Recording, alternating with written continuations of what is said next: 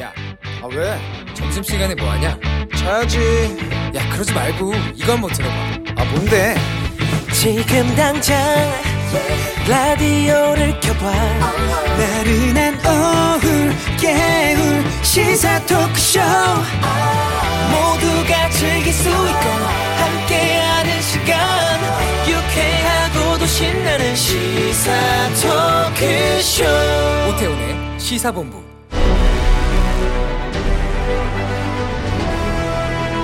김철민의 본부 뉴스.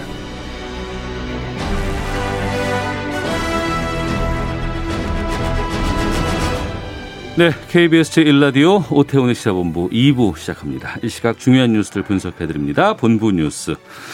뉴스의 핵심을 짚어주시는 분입니다. KBS 보도본부의 아이언민, 김철민 해설위원과 함께합니다. 어서 오십시오. 네, 안녕하세요. 김철민입니다. 사흘 만에 신규 확진 600명 아래로 떨어지긴 했습니다. 예, 오늘 한 60명 더 줄었죠. 그래서 561명 신규 확진자가 나와서요. 이제 예. 사흘 만에 600명 아래로 내려가긴 했습니다. 그런데 음. 이제 이 공장이나 대형 병원 같은 대규모 사업장에서 계속 집단 감염이 이제 이어지고 있어서 네. 안심할 수가 없는 상황이고요. 또 지금 사회적 거리두기 단계도 완화가 됐고 다중이용 시설 영업 시간도 연장이 됐고 이런 데다 이제 설 연휴 인구 이동 영향이 이제 지금부터 이제 나타나는 시기거든요. 그렇죠. 예, 그래서 이번 주말 다음 주까지 이제 확진자 추이를 보면서 그 이제 4차 유행이 시작되느냐 아니면 삼 이제 이대로 안정적으로 감소가 되느냐가 결정이 될 걸로 보입니다. 일단 오늘 주요 감염 사례를 보면 일단 그 서울에서는 이제 순천향대학병원하고 한양대병원 이 네. 두 군데에서 관련된 확진자들이 지금 현재까지 280명 넘게 나왔고요. 그 다음에 공장에서는 이제 남양주 그 플라스틱 개조 공장, 그다음에 충남 아산 귀뚜라미 보일러 공장 이 두 군데에서 지금 누적 확진자가 270명 넘게 나왔고요. 병원하고 공장 여기만 잘 잡으면 그래도 그렇죠. 좀 많이 안정될 것 예, 같은데요. 대형 사업장들 중심으로 지금 이제 집단 워낙 집중적으로 많이 나왔기 예, 때문에. 여기만 잘 잡으면 될 것 같고요. 그래서 이제 정세균 총리가 오늘 중대본회의에서 관련된 언급이 있었는데 이 남양주 공장 같은 이런 저 외국인 노동자들이 집단 감염된 부분에 대해서 정부도 굉장히 뼈가 아픈 대목이다. 네.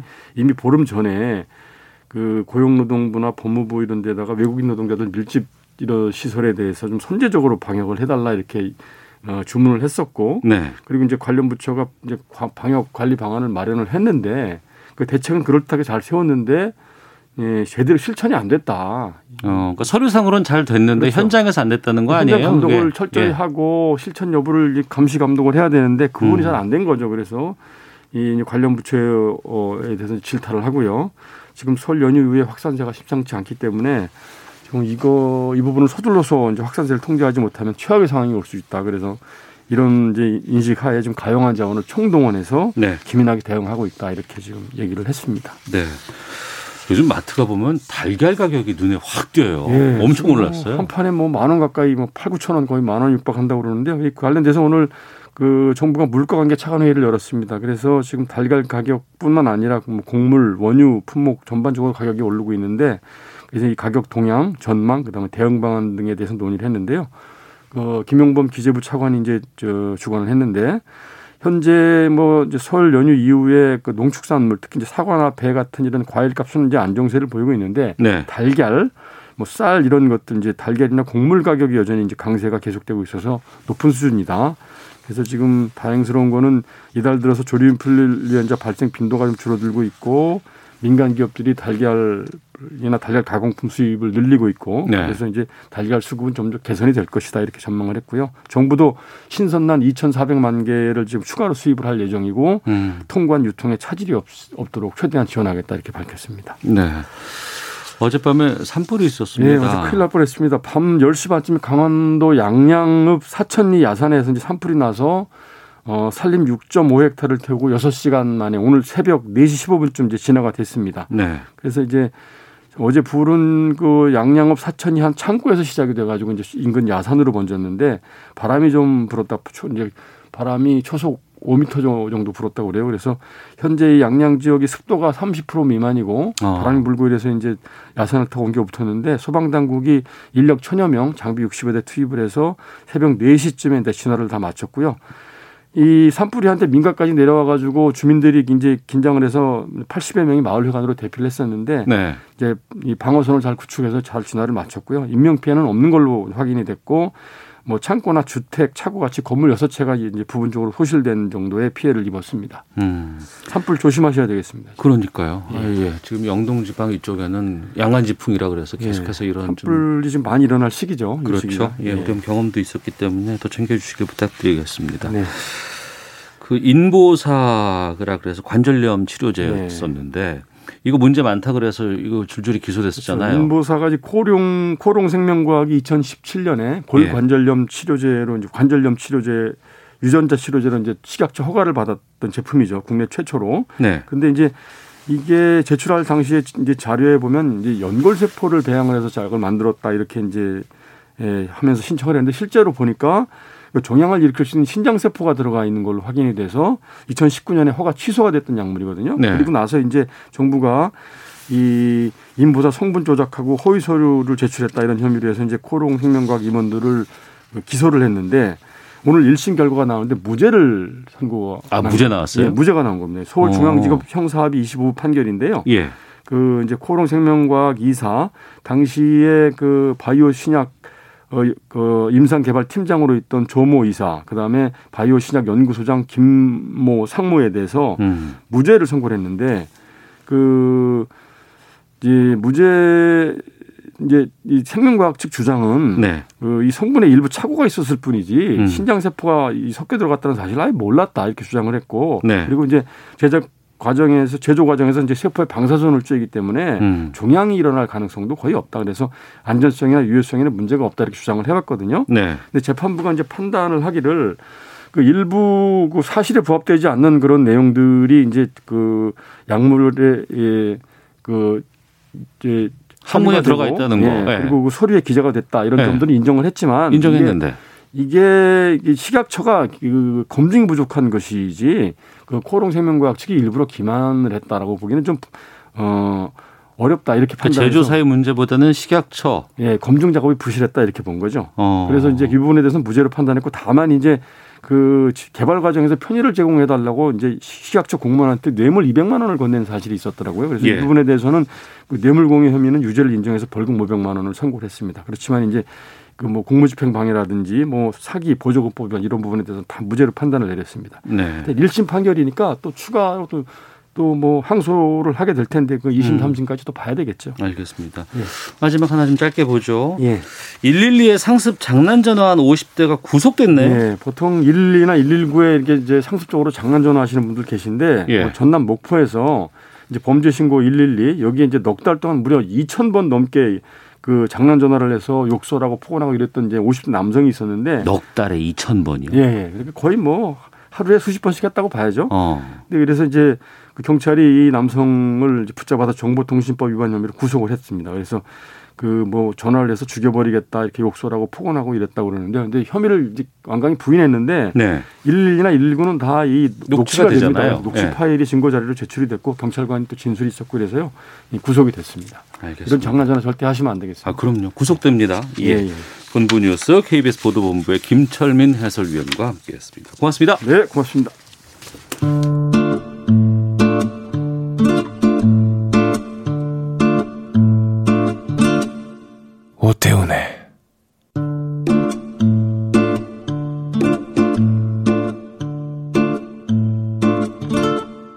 시사본부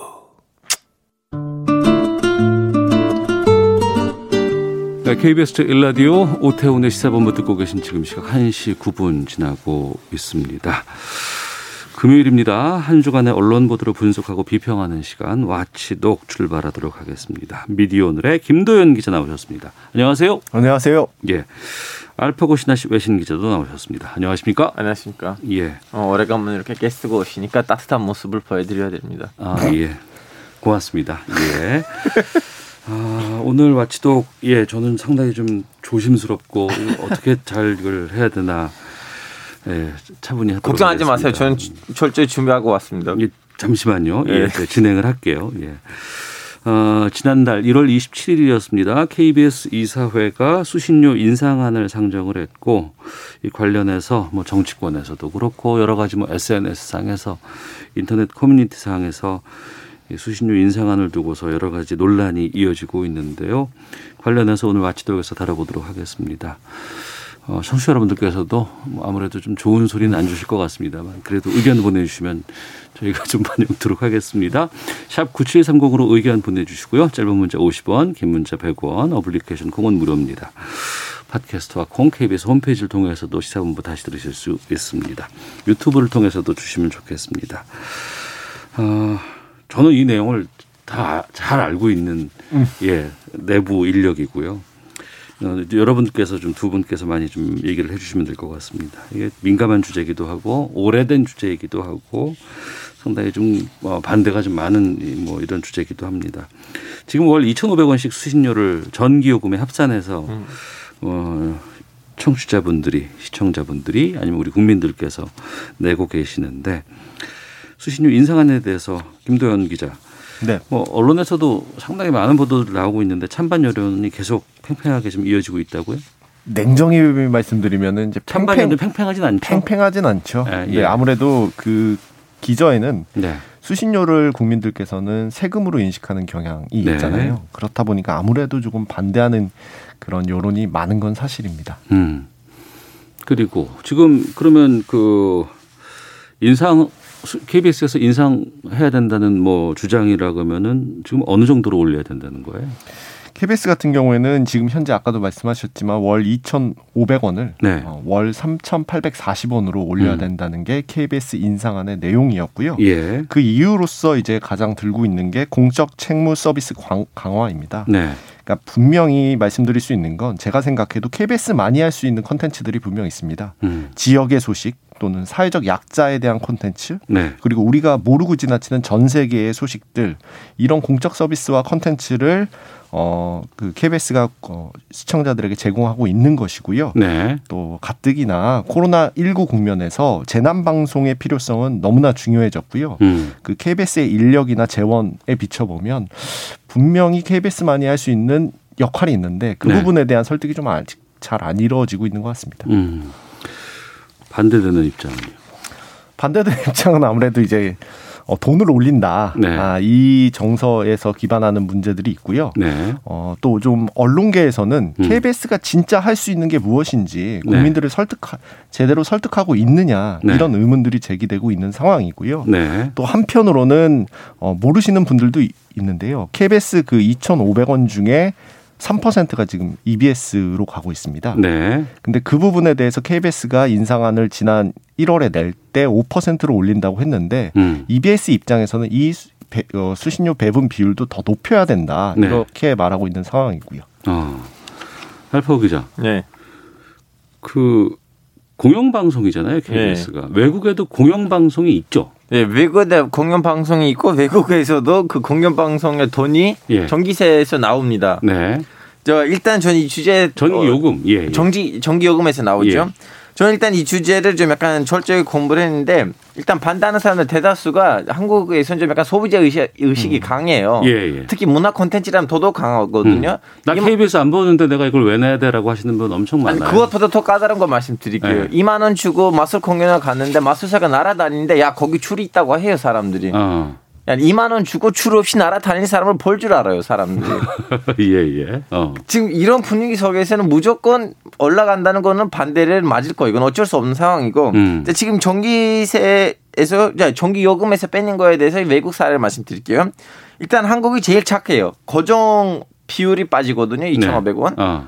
어, 웬만한큼 나라에서 아마 가반수 이상은 비율이에요. 아. 전기를 많이 쓰면 쓸수록 더 많이 빠져나가요. 그러니까 정액 정액 요금이 아니고 예. 어, 비율로 나간다. 예, 비율로 나가요. 어, 그래요? 예. 어. 그리고 이제 터키에서도 지금 뭐지 그 공영 방송이 TRT인데 KBS 한국 TRT 터키인데 거기서 TRT에서 나오는 드라마에서 이 음. 문제를 비판했어요. 네. 그 방송국 자기 내에서 나온 드라마로 이 문제를 비판을 했는데 음. 이건 하- 크게 화제가 됐었는데 그 결론적으로 국가가 뭐라 했냐면 네.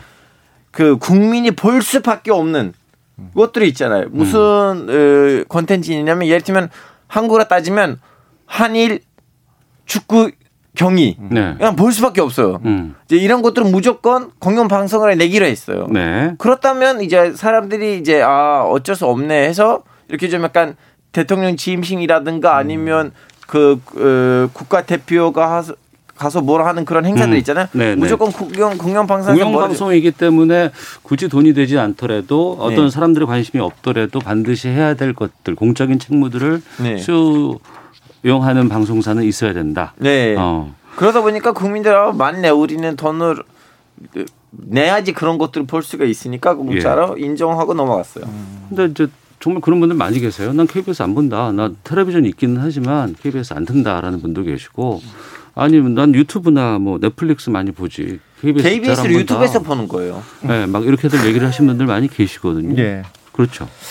많이들 말씀을 하시죠. 근데 네. 이제 어 KBS 같은 경우에는 아까도 말씀드렸듯이 그 주요한 컨텐츠들 그러니까 KBS가 민영 방송이나 상업 방송을 견인하는 역할을 하는 게 분명합니다. 예를 들면 공영 방송의 역할이 만약에 지금보다 퇴색이 된다면 음. 상업 방송의 폭주를 사실상 뭐 견제하거나 막을 수 있는 장치들이 없어요. 예. 그러니까 공영 방송이 어떠 어떠한 공적 컨텐츠를 생산하고 그걸 시청자들에게 어, 어 방송할 때 상업 방송도 그 공영성에 대한 눈치를 안 볼 수가 없는 상황이거든요. 네. 당연히 비교가 되니까. 근데 그런 부분에서 어 KBS가 제공하고 있는 컨텐츠가 무엇인지에 대한 명확한 전략과 그리고 명확한 홍보라고 홍보 음. 아니면 설명 그리고 설득이 굉장히 중요한 시점인데요. 그 네. 부분이 좀 많이 아쉽다. 이런 어. 지적들이 좀 많이 나오고 있는 상황. 그리고 많이 들었던 얘기 중에서 나는 KBS 그 공중파로 시청 안 하고 나는 그 케이블이나 유료 방송 통해서 보고 있다. 근데 나는 거기다가도 돈 내는데 케이블 방송 본다고 돈 내는데 왜 내가 시청 수신료까지 내야 되느냐? 뭐 이런 얘기까지도 하시더라고요. 그러면 그 기계를 다시 돌려주고 그냥 일본 기계로 보면 되잖아요.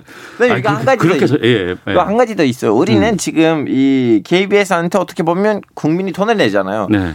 도- 국민이 돈을 내면서 KBS에다가 손가락질을 할 수가 있어요. 이거 어. 하지 마, 저거 하지 마. 예, 내가 예. 돈을 내잖아요. 어. 우린 지금 그렇죠. 국민으로서 다른 상업 방송국들에다가 손가락질 못 해요. 왜냐면 그 사람은 가게인데 예, 예. 예. 그 뭐- 뭐라고 해야 돼? 그 음. 짜장면 가게에 가서 스파게티 왜 안 파냐고 할 수가 없잖아요. 네, 네. 근데 KBS에 국민을 뭐라고 할 수가 있는 거예요. 음. 오히려 제 보기에는 KBS는 이 부분을 좀 더 설명하고 음. 그 컨텐츠를 좀 더 늘리고 웹사이트에 있는 컨텐츠들 좀더 네. 잘 배치하고 네. 이 계기로 좀 약간 좋은 일종의 어, 공용 넷플릭스로 넘어가는 계기가 되지 될 수도 모르겠어요. 음.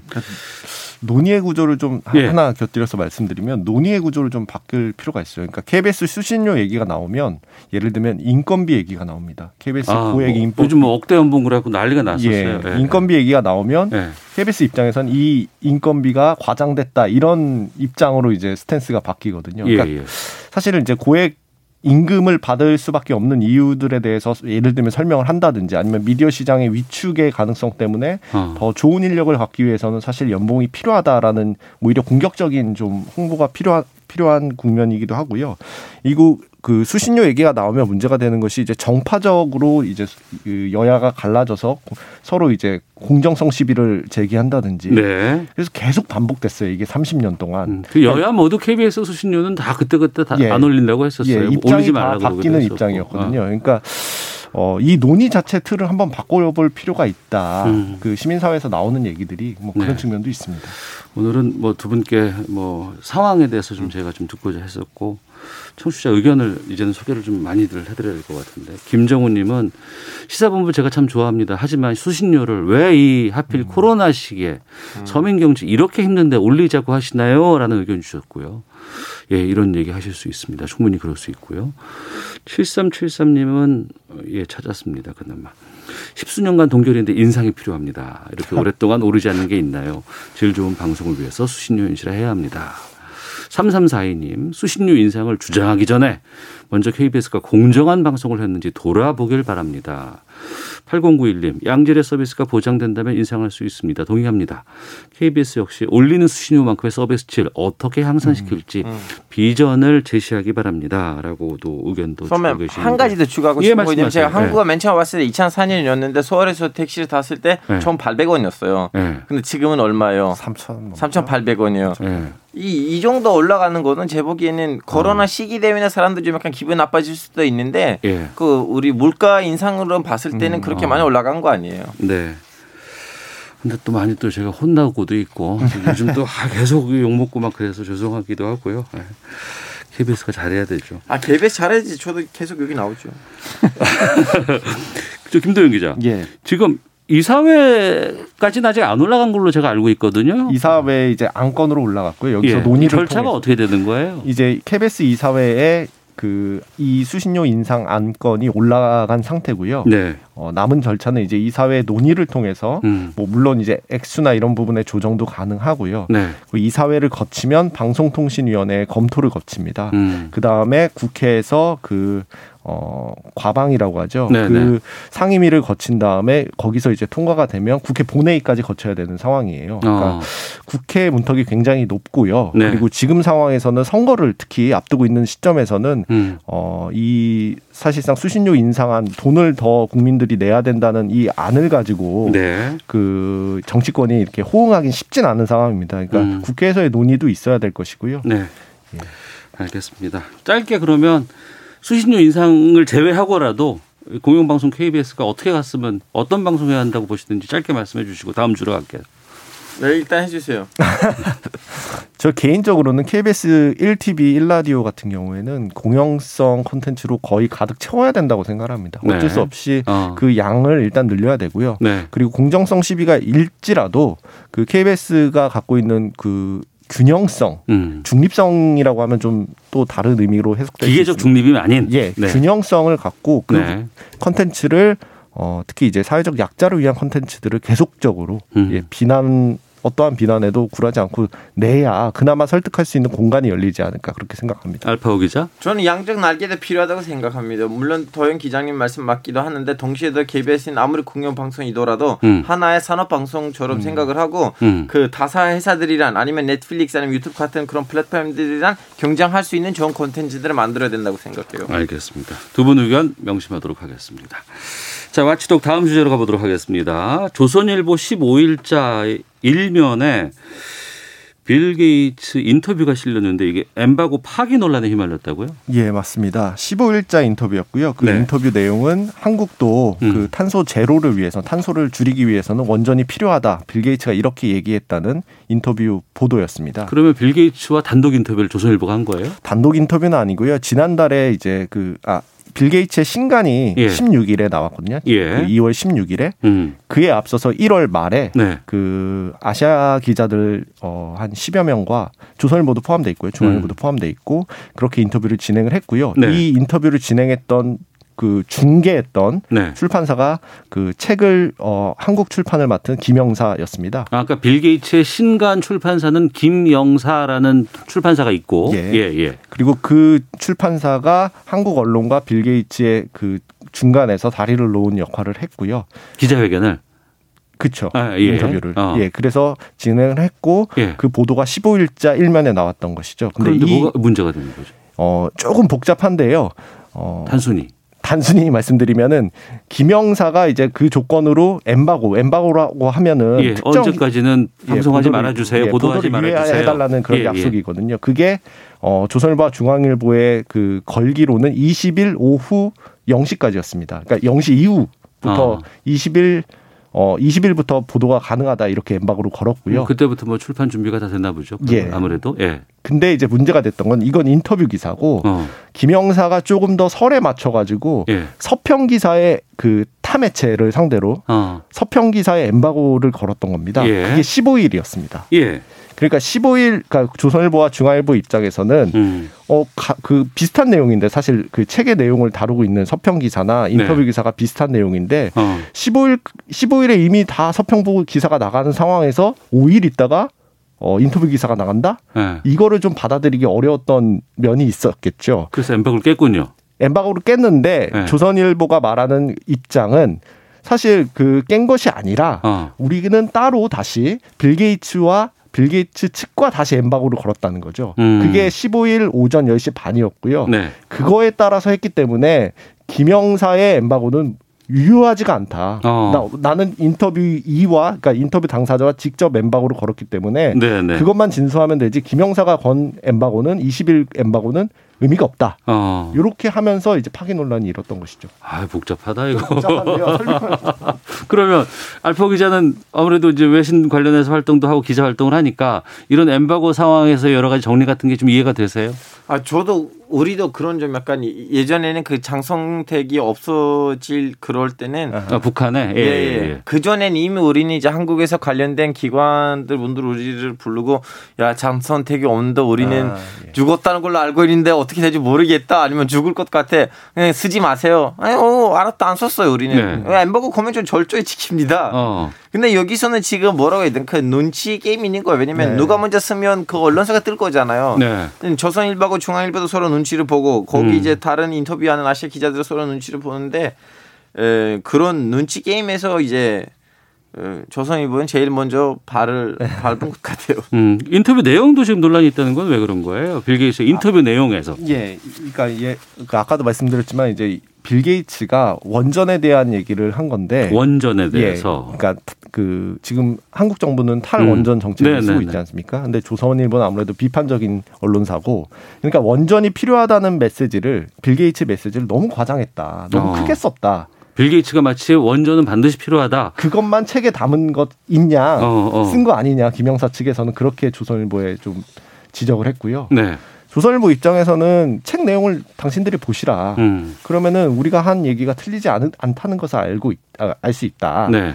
실제 이제 빌 게이츠가 어떤 입장이냐면은 빌 게이츠는 탄소를 중립, 그러니까 탄소를 제로, 그러니까 탄소를 줄이기 위해서는 그 안전성이 강화된 원전의 개량 음. 이 부분에 실적 투자하고 있는 건 사실입니다. 예. 그렇기 때문에 조선일보는 그렇게 말할 수 있는 명분이 생기고 음. 어, 김영사는 아무리 그렇다고 하더라도 네. 이거는 너무 좀 이 제목으로 이 내용만으로 이 내용으로 쓴 것은 음. 조선일보가 좀 의도가 있는 거 아니냐라는 네. 좀 우려를 좀 내비치기도 그럼 했습니다. 빌 게이츠는 그렇게 개량화된 안전한 원전만을 또 추구한 건 또 아니었을 거 아니에요?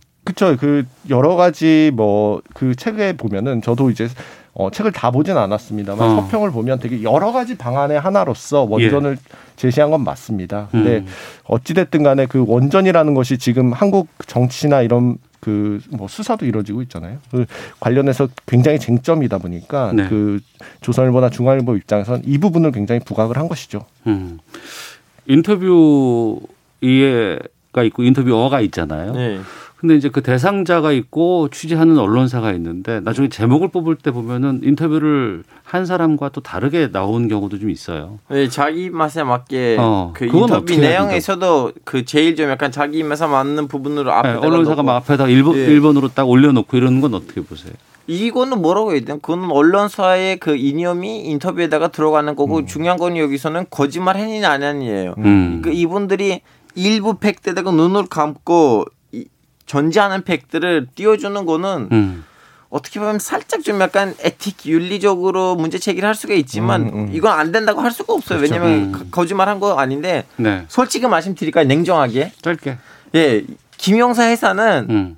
그 상황을 분석했었어요 미리 미리 음. 결론적으로 그 세계를 팔고 싶잖아요. 음. 근데 책 안에도 원전 얘기 나오잖아요. 네, 네. 그 원전 얘기를 지금 현재 정부란다 좀 약간 음. 살짝 예민한 문제잖아요.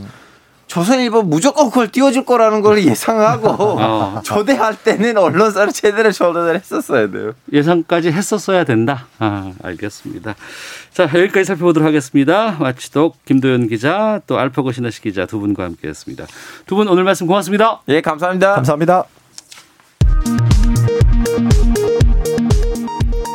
헤드라인 뉴스입니다. 문재인 대통령은 코로나19 위기 극복을 위한 4차 재난지원금과 관련해 최대한 넓고 두텁게 지원돼야 할 것이라고 밝혔습니다. 정부가 최근 확진자 수가 증가하며 유행이 재확산될 위험이 증가했다며 상황을 예의주시하며 사회적 거리두기 조정을 검토하겠다고 밝혔습니다. 정부가 최근 우리 경제에 대해 내수 위축이 이어지고 고용 지표가 크게 둔화했다고 진단했습니다. 지난해 12월에 불확실성이 확대되고 있다고 진단한 기획재정부는 1월에 이어 이번 달에도 불확실성 지속을 언급했습니다. 주식 투자자들이 늘면서 주식을 포함한 투자 자문과 관련한 소비자 피해 상담이 늘어난 것으로 집계됐습니다.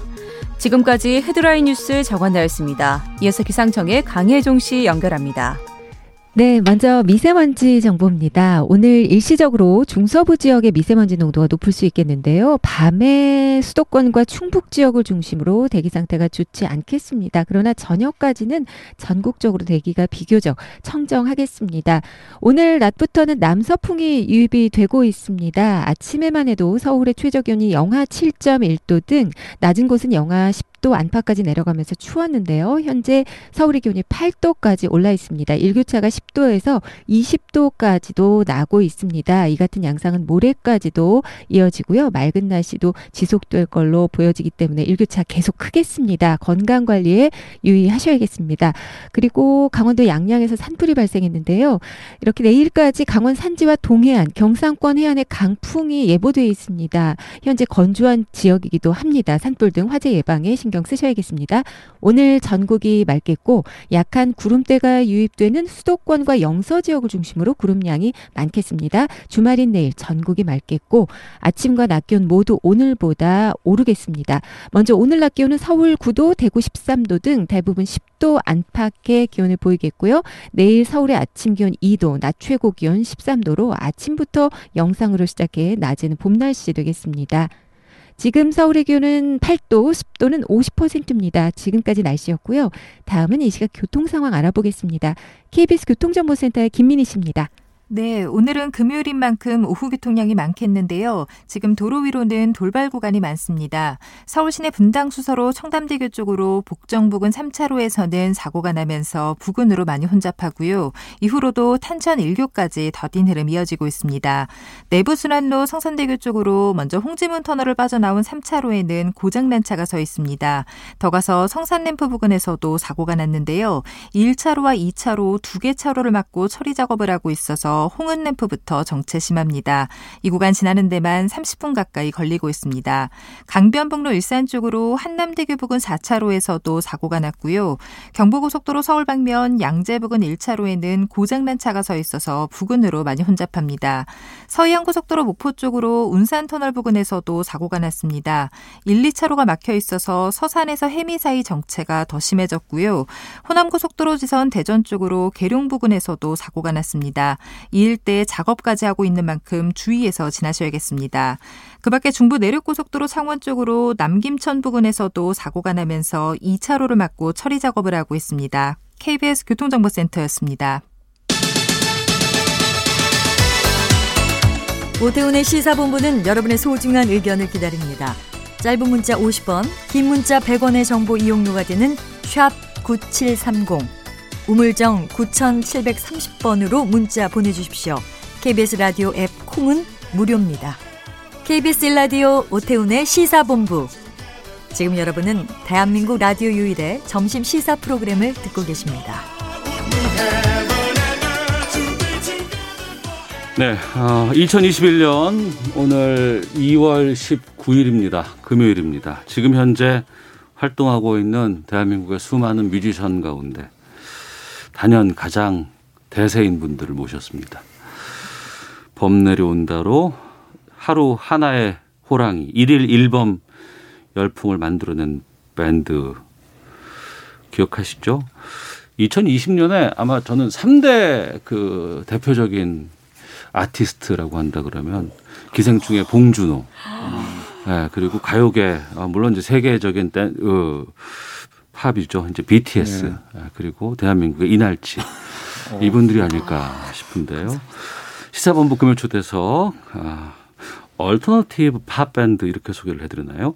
이날치와 함께하겠습니다. 어서 오십시오. 안녕하세요. 이날치입니다. 예. 제 옆에서부터 한 분씩 직접 자신이 맡고 있는 것과 함께 소개를 좀 부탁드리겠습니다. 예, 이날치의 보컬 안이호입니다. 반갑습니다. 네. 다음은요. 네. 네. 이날치에서 드럼을 맡고 있는 이철희입니다. 반갑습니다. 네. 이날치의 보컬 신유진입니다. 예, 신유진 씨 나오셨고요. 네, 이날치 보컬 권송희입니다. 네, 반갑습니다. 출근을 하면서 라디오 방송에서 이날치의 음악을 제가 작년 봄에인가 들었어요. 그래서 어 재밌다, 독특하다. 그리고 이분들 한번 나중에 시사본부에서 여력이 되면 시간이 되면 뵙고 싶다라고 했는데 2021년에 대사로 저희가 모실 수 있게 돼서 정말 고맙습니다. 영광이고요. 많이 달라졌죠? 어떻게 지난 좀 변화가 있었어요? 작년에 올해까지 좀 어느 분이 말씀하실까요? 예, 신유진 씨, 예, 네. 어, 1년 사이에 저희도 약간 신기한 일들이 되게 많이 있었고, 예. 어, 그리고 요즘까지도 바쁜 일정들을 소화하느라고 어. 아주 바쁘게 정신없이 지내고 있었습니다. 광고 어마어마하게 찍으시네요. 그렇죠. 아, 어마어마까지는 아니고요. 아, 이 휴대전화 광고 찍으면 다, 끝- 다 끝난 거 아닌가요? 같은 브랜드의 두 편을 찍었으니까 네. 네, 네. 엄청난 네. 영광이죠. 뭐뭐 하셨어요? 그때 지금까지? 피자부터 시작해서 네, 피자는 저희가 출연 직접 한 건 아니고 네, 노래만 네, 노래 노래만. 나오고요. 어. 그다음에 카드, 예. 카드, 핸드폰, 핸드폰 두 번. 두 번. 어. 네. 예, 그렇게. 굵직한 거는 이렇게. 찍었습니다. 어, 그 정도면은 수익이 어마어마하지 않을까 싶기도 한데. 저 인원수가 많아서 네. 그래도 네 네. 그럼 전체 이날치 member는 총 몇 분인 거예요? 일곱 명. 네. 일곱 명이고 그럼 지금 여기 안 나오신 게 이나래 씨인가요? 네, 네. 이나래 그리고 장영규 씨하고 네, 정충엽 정충엽 씨. 씨. 아 그렇게 안 나오셨구나. 어떻게 만나신 거예요 이날치는? 이철희 씨, 아 예, 안효 씨, 예. 예, 그 저희가 처음에 모인 거는 광주 아시아 문화 전당이라는 곳에서 네. 드라곤 킹이라는 애니메이션 음악극을 제작을 했어요. 애니메이션 음악극, 예. 네, 그때 이제 소재가 수군가였는데 그렇게 이제 지금 베이시스트인 장영규 이제 그때는 음악 감독을 맡으셨죠. 그 네. 프로젝트에서. 장영규 씨는 우리나라 OST계에서는 정말 어마어마한 분 아닌가요? 영화계 대부시죠. 누군가는 대부라고 부르더라고요. 네. 예, 예. 본인은 약간 대부라 그러면 아 아닌데라고 어, 하시는데 장영규 씨가 지금 베이스를 치시는 분이고, 네. 예. 그렇게 해서 이제 저희 소리꾼하고 장영규 감독님하고 만나서 이제 처음에 그 작업을 했고요. 근데 어. 그때 결과물이 워낙 잘 나왔어요. 예. 저희 호흡도 너무 좋아서 어, 이걸 가지고 이제 클럽에서 음, 사람들하고 좀 직접적으로 만나는 공연을 한번 해볼까라고 네. 하면서 이제 드러머의 이철이 이철이 씨 그리고 베이시스트 정중엽 씨가 이제 그때 합류를 하게 된 거죠. 음. 그래서 지금의 일곱 명이 모여서 뭐 밴드로서 이날치로서 활동을 이어가고 있습니다. 네, 그러니까 베이스가 두 분인 거 아니에요? 네, 예. 그렇죠. 정중엽 씨는 그 장기화 얼굴들 네. 거기 출신이시고, 예. 어 이분들이 그 야, 야전에서 보통 분들이 아닌 분들이 다 이렇게 모이셨구나. 감사합니다. 이철희 씨 같은 경우에는 제가 그 싱싱 네. 그래서 그 NPR이라고 라디오 공영방송국이 있어요 네. 미국에 거기에 유명한 타이니 콘서트가 있는데 네. 그때 제가 뵀어요. 네, 거기도 같이 다녀왔었습니다. 어. 네. 어, 엄청 고생했었어요. 예. 거기. 어, 뉴욕에서 워싱턴까지인가 거기 가야 되는데 어. 새벽 기차를 타고 막 이동해서 바로 촬영을 하고 오는데 어. 예. 저는 너무 추웠던 기억밖에 없어서 그러니까 왜 이 질문을 드리냐면 우리나라 국악이 시대에 따라서 여러 흐름들이 좀 있는 것 같아요. 우리나라 정통 국악이라는 것이 엄청나게 인기 있을 때가 있었고 7, 80년대에는 설날말 되면 무조건 국악이었어요. 근데 그러다가 그 이후에는 좀 이게 대중적으로 가는 게 이제 무슨 뭐 사물놀이라든가 네. 또 이런 게 좀 있었고 또그 다음에는 또 한때는 연주곡으로 뭐 해금이라든가 김혜라 씨라든가 뭐 네. 슬기등이라든가 뭐 이런 어떤 그 재즈와 연동된 것들이 막 하고 있다가 언제부턴가 보니까 이 베이스 이런 또 그룹 사운드와 같이 연동된 우리의 국악들이 막 사람들이 좋아하는 것을 보고선 아 이렇게 살아있는 국악들이 많아지는구나라는 느낌이 들었거든요. 정말 근데 거기 항상 계시더라고요 이철희 씨가. 그 영규 형이랑 작업을 어릴 때부터 많이 했었어요. 장영규 그런데, 씨하고? 예, 장영규. 예. 예. 근데 영규 형님이 이제 그런 예, 일반 대중적이지 않은 음악 작업들을 워낙 하셔가지고 음. 그래서 그럴 때마다 제가 항상 가서 옆에서 드럼을 연주해주고 하던 게 있어서 아마 계속 지금까지 이어져 오지 않았나. 네. 안효 씨나 신유진 씨나 권성희 씨 같은 경우에는 정통 국악 공부를 하신 분들 아니세요? 예. 네. 어. 근데 언제부터 이런 활동을 해야겠다라고 생각하셨어요? 자연스럽게 네. 이렇게, 이렇게 오게 된 것 같아요. 어. 저희가 이제 또 조선시대 사람도 아니고 예. 지금 21세기를 살아가고 있는 판소리라는 사람이다 보니 어. 좀 이렇게 그냥 자연스럽게 잘 흘러오지 않았나? 네 그런 생각. 그리고 또 젊은 소리꾼으로 살아가기 위해서는 요즘 예. 창작을 안 하고 어. 그냥 전통 소리꾼으로서만 살아남기가 조금 네. 힘든 환경에 있기 때문에 어. 네, 이런 활동을 계속 이어오다 보니까 또 이날치 활동도 하게 된 것 같아요. 예. 근데 이렇게 좀 이렇게 새로운 도전 한다고 했을 때 대중의 과- 반응이 중요하잖아요. 그렇죠. 아무래도 저희는 이제 대중음악 시장에서 살아남는 걸 목표로 하긴 했거든요. 근데 이 정도까지 올 거라고 생각하셨어요? 누구도 이 정도는 예. 예. 어. 네. 모두에게 사건이죠. 이게 어. 뭐지? 어 진짜 상상. 근데 범 내려온다가 이렇게까지 인기가 뭐 지금 6억 view? 네, 이제 그렇다고 그거이라고 하더라고요. 하더라고요. 네. 네. 왜, 왜, 왜 이런 거예요 도대체? 저희도 잘 모르겠어요. 예, 근데 뭐 정확히 꼽을 수는 없, 없겠죠. 근데 네. 이제 중요한 거는 음. 되게 좋은 사람들이 많이 이제 작업을 같이 하게 되는 그런 과정이 중첩된 것 같아요. 네. 예를 들면은 많이들 아시죠? 이제는 그 앰비기어스 댄스 컴퍼니 음. 그분들의 춤도 그냥 보면 잊, 잊을 수가 없는 춤이잖아요. 그렇죠. 그렇죠. 예, 네, 그분들의 네. 춤도 그렇고 어. 그리고 처음 관광공사 영상을 기획하셨던 그 HSED의 예. 관계자분들도 그렇고 그러니까 우리나라 배경으로 한 리듬에 대해서 춤을 추시고 거기 음악들이 나오고 예. 예. 그리고 한국 관광공사도 어. 그렇고 그 이전에 뭐뭐 지금 말을 해도 되나요? 그 예. 온스테이지라고 예, 알고 예. 있습니다. 예, 예. 거기 그 영상을 제작하신 제작팀도 그렇고 어. 저희는 사실 저희가 뭘 주도적으로 이렇게 해야지라고 계획했다기보단 어. 저희와 함께 해주신 분들이 너무 다들 대단한 분들과 어. 함께 하게 된 것 같아요. 그리고 그분들이 또 워낙 좋은 결과물들을 만들어 주시고 예. 예 그리고 또 그 안에서 저희가 또 열심히 한 것도 있긴 하겠죠. 뭐 어. 그런 여러 가지들이 모인 결과라고 밖에는 설명이 안 될 것 같아요. 예.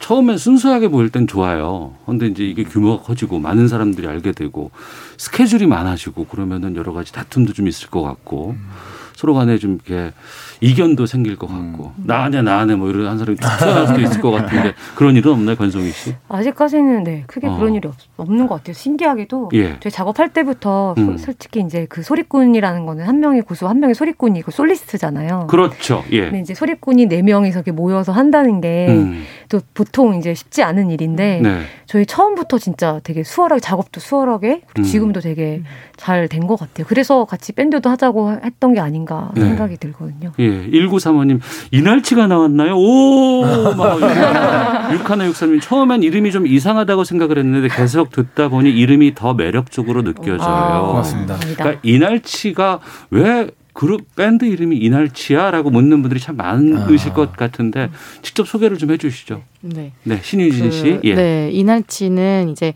저희가 조선 시대에 있었던 어떤 팔대 명창 분 중에 한 분이신 이날치 명창의 이름을 저희가 따온 건데요. 네. 그분이 이제 처음부터 소리를 하셨던 건 아니고 음. 줄타기를 아주 잘하셨다고 해요. 아. 네, 그래서 그 줄에서 뭔가 뛰노는 그런 모습이 마치 예. 날치 같다. 예. 고 해서 그런 날치라는 예명을 사용하셨던 분이고 이제 이후에는 어, 소리꾼으로서도 이름을 널리 알리게 되신 분인데 음. 어, 이 이름에 대한 아이디어는 장영규 감독님께서 내주셨어요. 네. 그래서 저도 처음에는 사실 이름을 들었을 때 조금 생경한 느낌이 있다 했는데 음. 어, 또 듣다 보니까 저희 음악이랑도 잘 어울리는 것 같아서 네. 네. 아주 다행이라고 생각을 하고 있습니다. 어, 그 처음에 우리 밴드 이름은 이날치야라고 했을 때 안희호 씨께서는 어떻게 어, 딱 와닿았어요?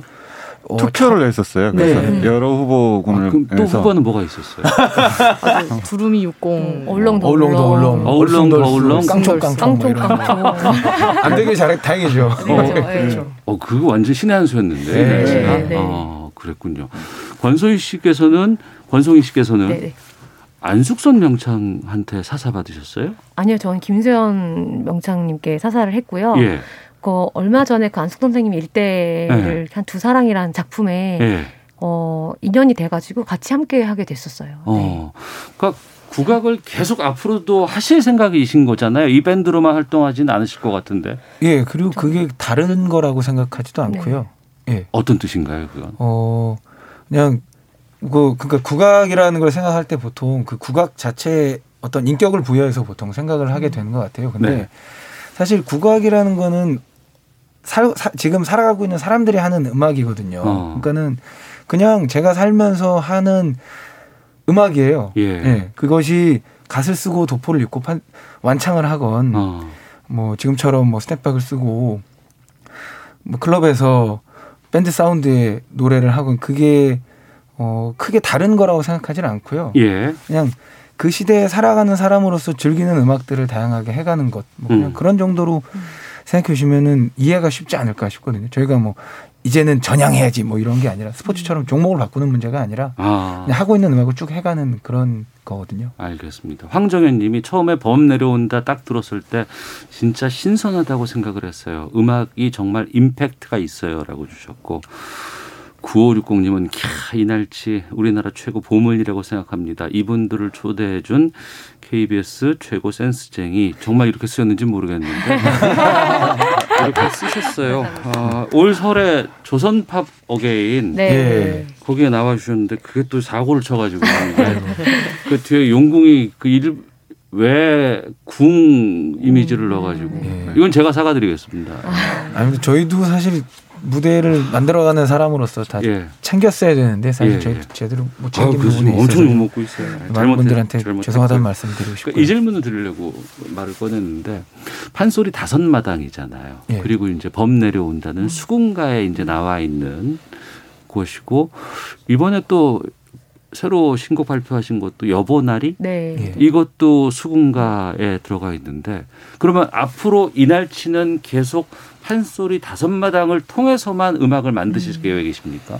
음, 아니요. 이철희 씨, 저희, 예, 맡고 저희가 있는. 좀 그게 대해서 상의를 했었는데요. 아, 그러셨어요? 네, 그래서 어.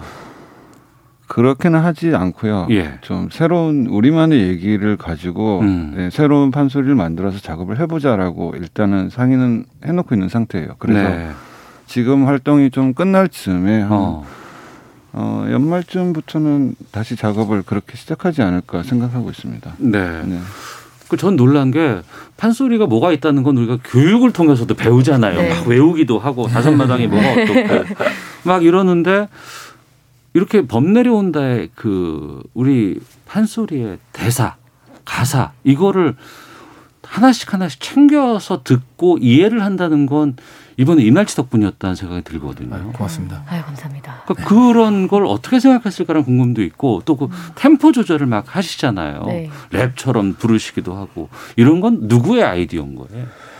그건 기본적으로 이제 음악 편곡 방향은 네. 이제 자연규 감독님이 잡고 가고요. 또 역시 장영규 감독이 작곡을 하시고. 예. 네. 그리고 이제 그렇게 해서 어떤 저희가 이제 생각하는 음악, 이제 춤추기 좋은 음악을 만들기 어. 위함이죠, 결국은. 그래서 적당한 템포와 그리고 적당한 템포에 어울리는 어떤 베이스 리프 혹은 드럼 리듬 같은 게 먼저 좀 자리를 잡은 이후에 네. 거기에 저희가 소리를 좀 이것저것 붙여보거든요. 어. 그러면서 어 이 소리가 재밌겠다, 어, 예. 이 소리가 재밌겠다. 라는 게 이제 서로 합의가 되면 그걸 가지고 이제 발전시켜 가는 과정을 어. 거쳐갑니다.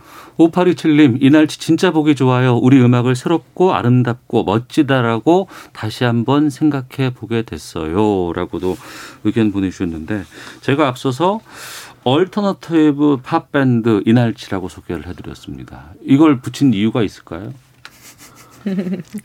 신유진 씨, 예. 어, 그냥 어떤 저희의 음악에 대한 장르에 대해서 궁금해 하시는 분들이 많았었는데 어. 저희가 이제 alternative 팝이라고 붙인 이유도 예. 저희 음악엔 참 많은 것들이 들어 있는 것 같아요. 뭐 음. 판소리도 있을 수 있고 네. 그리고 일단은 악기들은 밴드 구성이다 보니까 음. 밴드적인 요소도 있고 뭐 그리고 전체적인 또 굵은 뼈대는 팝이라고 할 수 있고 네. 네, 이런 여러 가지 것들이 들어 있는데 이제 이걸 가지고 또 많은 분들이랑 그냥 함께 즐길 수 있는 그런 음. 음. 악을 만드는 밴드이기 때문에 네. alternative 팝이라고 이야기를 하고 어떤 한 장르에 국한되지 않고 예. 듣는 분들이 즐겁게 어. 들어주시면서 어 이건 이런 장르인 것 같아 저런 장르인 것 같아 한번 생각해 주시고 상상해 주시면 저는 더 좋을 것 같다는 생각이 들어요. 9560님, 얼마 전에 여보날이 처음 들었는데 듣고 듣고 계속 듣고 있어요. 정말 가슴이 어. 뻥 뚫리기도 했고 감동적이기도 했어요. 라고 말씀해 주셨는데 감사합니다. 이게 중독성이 너무 세요. 그래서 저도 여보 나리 여보 나리 이렇게 아. 지금 계속 머릿속에 맴들어서 고3 수험생들이 들으면 큰일 날 아, 곡이다라는 생각이 수능 드는데. 금지곡이라는 얘기 많이 듣고 아, 있습니다. 지금도? 네, 네. 아, 그렇군요. 아, 저희가 시사본부기 때문에 이 질문도 좀 드려야 될 것 같아요. 예. 이렇게 중독성이 많고 앞서서 댄스와도 접목할 수 있는 그런 음악이라고 하셨는데 선거용으로 사용하겠다고 요청이 많이 온다면서요. 이날치의 음악을. 예. 근데 이제 양쪽에서 모두 와가지고요. 네. 저희는 아, 양쪽에서 다 왔어요? 네, 양쪽 진영에서 아, 다 이쪽하고. 저쪽하고 네네네. 오른쪽 우쪽 다 네네. 예, 왼쪽도 예 예. 네. 그래서 이제 사실 뭐 그냥 뭐 그냥 우스갯소리로 아 저는 아무것도 아닙니다라고 이제 거절을 하긴 했는데 예. 뭐 개인이 정치적 성향을 가지는 건 음. 뭐 각자의 자유겠지만 네. 노래가 저희 노래가 어떤 어떤 정치적인 색깔이 더 씌워지는 거는 그 노래한테 좀 미안한 부분들이 있더라고요. 아. 그래서 그런 부분은 좀 최대한 노래를 위해서도 예, 피해주자라는 의견이 저희 안에서 정리가 돼서 최대한 그쪽으로는 네. 않는 정중이가. 거절을 한 상태입니다. 어, 예. 네. 대선 때도 또 계속해서 요청이 올 것 같은데. 네, 아마도 아. 아마도 그렇게 아, 기대하고 계시는군요. 예상을 하고 계시는 것 같은데. 아마도 그럴 텐데 예. 어쩔 수는 없겠죠. 지금 네, 같은 네. 상황이 될 테니까. 어, 네. 그 질문도 할게요. 그 Ambiguous Company 예, 댄스 그 컴퍼니. 댄스, 예. 거기와 이 음악이 정말 절묘하게 잘 맞아요. 예. 그건 누구 아이디어였던 거예요? 이것 또한 장영규 감독님의 얘기. 그분 정말 그 그분이 그 전우치 음악 네, 맞아요. 영화에서 네, 맞아요, 맞아요. 땅땅땅땅땅 네. 그거 하신 분 아닌가요? 네, 암살, 맞습니다. 놈놈놈, 네. 뭐 곡성, 곡성, 아. 부산행, 부산행 타짜. 네. 그러면은 그, 어, 한국관광공사에 들어가 있던 그 댄스와 접목을 하겠다고 다들 그 생각을 하고 있었던 거예요? 아, 만들 때부터? 어, 그, 어, 그거는 한국 관광공사 측에서 결정을 한 거고 네. 어, 저희는 아니, 그 댄스와 범 내려온다를 처음에, 처음에 같이 할 때, 콜라보를 한다고 네. 했을 때. 그건 영경님이 어. 예, 제안을 해주신 제안을 네. 하셔가지고 어. 그때가 저희가 초창기라 사실은 이제 무대에서 크게 보여줄 게 없다고 생각을 하셨어요. 영경님 살짝 좀 모자라지 않을까라고. 그 아, 우리- 아, 우리가 준비가 좀, 좀- 네, 어, 준비가 어, 덜 어, 돼서. 그래서 예, 예. 엄청 큰 무대가 있었는데 네. 그래서 영경이 실험적으로 그러면 무대를 반반 나눠서 해보자라고 음. 이제 엠비겨스가 무대 반을 쓰고 저희가 반을 쓰고 네. 네 그렇게 공연을 한번 했었어요. 그래서 어. 영경님이 아 그러면 이게 괜찮겠다라고 생각하셔가지고 예. 네 그렇게 해서 작업을 하게 됐습니다. 예, 3025님 이날치의 신선함과 특이함에 탄복하고 있습니다. 아유, 앞으로도 고맙습니다. 좋은 노래 기대하겠습니다. 청사님은 이날치 노래도 좋지만 멤버들의 내공도 정말 대단하는 게 느껴져요. 라고 하는데. 감사합니다. 집에서들 참 좋아하실 것 같아요. 많이 좋 네, 나 좋아하죠. 네. 네. 그리고 또 소리꾼 뭐 국악을 했었을 때, 씨, 예. 네, 국악을 했었을 때 나오는 뭐 한계 제 스스로 정한 여긴 못 나오겠지 하는 그런 프로그램도 있잖아요. 근데 음. 예능에도 나오고 이렇게 시사 프로그램도 나오고 네. 다양한 곳에 이제 얼굴도 나오면서 또 가족분들이 보면서 음. 아, 또 신기하다, 너무 잘 돼서 좋다 이런 얘기를 많이 해주세요. 네. 네. 저희가 스스로 어떤 하- 경계를 만들고 음. 활동을 해왔던 것 같은데 음. 이날치를 하면서 저희 스스로 가지고 있던 경계가 많이 없어졌고요. 네. 그리고 또 주변에서 이제 여러 음악들을 하는 친구들도 전통 음악을 바라볼 때 어. 경계 안에 있는 겨- 그러니까 자기들의 경계 바깥에 있는. 음악으로 음. 봐왔던 것을 이제는 그들도 아, 전통 음악 얼마든지 함께 할 수 있는 것 그리고 전통 음악 하는 친구들도 우리도 얼마든지 뭐 그 경계 너머의 음. 음. 악들과 함께 할 수 있는 것 뭐 이런 인식이 좀 생기는 것 같아서 정말 고맙고 좋죠. 그러니까 몇 년 전만 해도 이제 국악하시는 분하고 인터뷰를 하면 항상 그런 말 했어요. 실험적인 작품을 만들고 활동하고 계시는데 어른들한테 혼나지 않으세요? 국악하시는 아. 분들이 뭐라고 하지 않으세요라고 그랬었는데 지금은 그런 질문 하는 건 잘못된 것 같아요. 예, 진짜 네. 시대가 바뀐 것 같아요. 네. 어. 예. 그러니까 어, 어릴 때부터 활동하는 연습하는 훈련하는 후배들도 상당히 이날치에 이런 활동 성공이 반가운 일 아니겠어요. 네, 좋아해 주시는 것 같아요. 좋아해 네. 주시고 응원해 어. 주시고 좋아해 어, 주시고 다니면 많이 알아들, 알아들 보시죠. 같이 다니면 네, 같이, 같이 네, 같이 있으면은- 다니면 좀 네. 알아보시는 것 같아요. 거, 요즘에는. 아, 따로 따로는. 아직 잘 모르겠지만. 이두 분이 예능에도 나오시고 하셔서 두분 네. 곁에 있으면 권성희 씨와 신유진 씨가 네. 어. 네, 또 장영규 감독님 또 헤어스타일 아, 네, 네. 독특하, 네, 독특하시니까. 독특하시니까 예. 예, 예. 딱 알아보시더라고요. 어, 아직까지는 이 부- 분위기가 화기애애하군요. 네. 굉장히 화기애애해요. 백채정님 귀에 익숙한 국악을 기반으로 하고 있어서 더 친숙하고 획기적으로 우리에게 확 와닿은 것 같습니다. 정말 최고라는 의견 주셨는데 이날치가 상당히 많은 부분들을 바꿔놓고 있다라고 생각을 합니다. 문화계도 그렇고 우리 국악계도 그렇고 또 뭐 예술 활동이라든가 아니면은 유튜브를 통해서 우리나라의 그 어떤 어 아름다움이라든가 이런 것들을 많이 알릴 수 있는 홍보적인 효과도 엄청난 일들을 좀 많이 하고 있는데요. 끝으로 어, 시간이 벌써 다 돼서 지금 저희 여보날이 들으면서 마쳐야 될 것 같은데 오, 벌써 시간이. 저희 시사본부 오시면 항상 빨리 갑니다. 아, 네. 아, 진짜 예. 빨리 가네요. 앞으로의 계획 있으시면 대표에서 어느 분께서 이철이 드러머께서 말씀해 주시죠. 네. 에, 여보나리가 새로 발표가 돼서요. 음. 네, 그 활동을 지금 집중적으로 열심히 하고 있고요. 예. 네, 그리고 뭐 저희는 뭐 음악하는 사람이니까 그거밖에 없죠. 그냥 뭐 어떤 무대든 열심히 활동하고 공연하고 네. 불러주시면 열심히 하고 그리고 이제 아까 말씀드린 새로운 판소리 작업을 어, 중간쯤에 시작해 볼까. 음. 네, 그래, 그렇게 생각하고 있습니다. 알겠습니다. 이날치와 함께한 시사본부는 여기서 금요초 대상 마치도록 하겠습니다. 앞으로 왕성한 활동 부탁드리겠고요. 청취자께서 지금 듣고 계신 곡은 여보나리입니다. 아마 잘 때도 아마 또 이 소리 들으실 것 같아요. 네 분 고맙습니다. 감사합니다. 시사본부도 인사드리겠습니다. 다음 주에 뵙겠습니다. 안녕히 계십시오. 꼭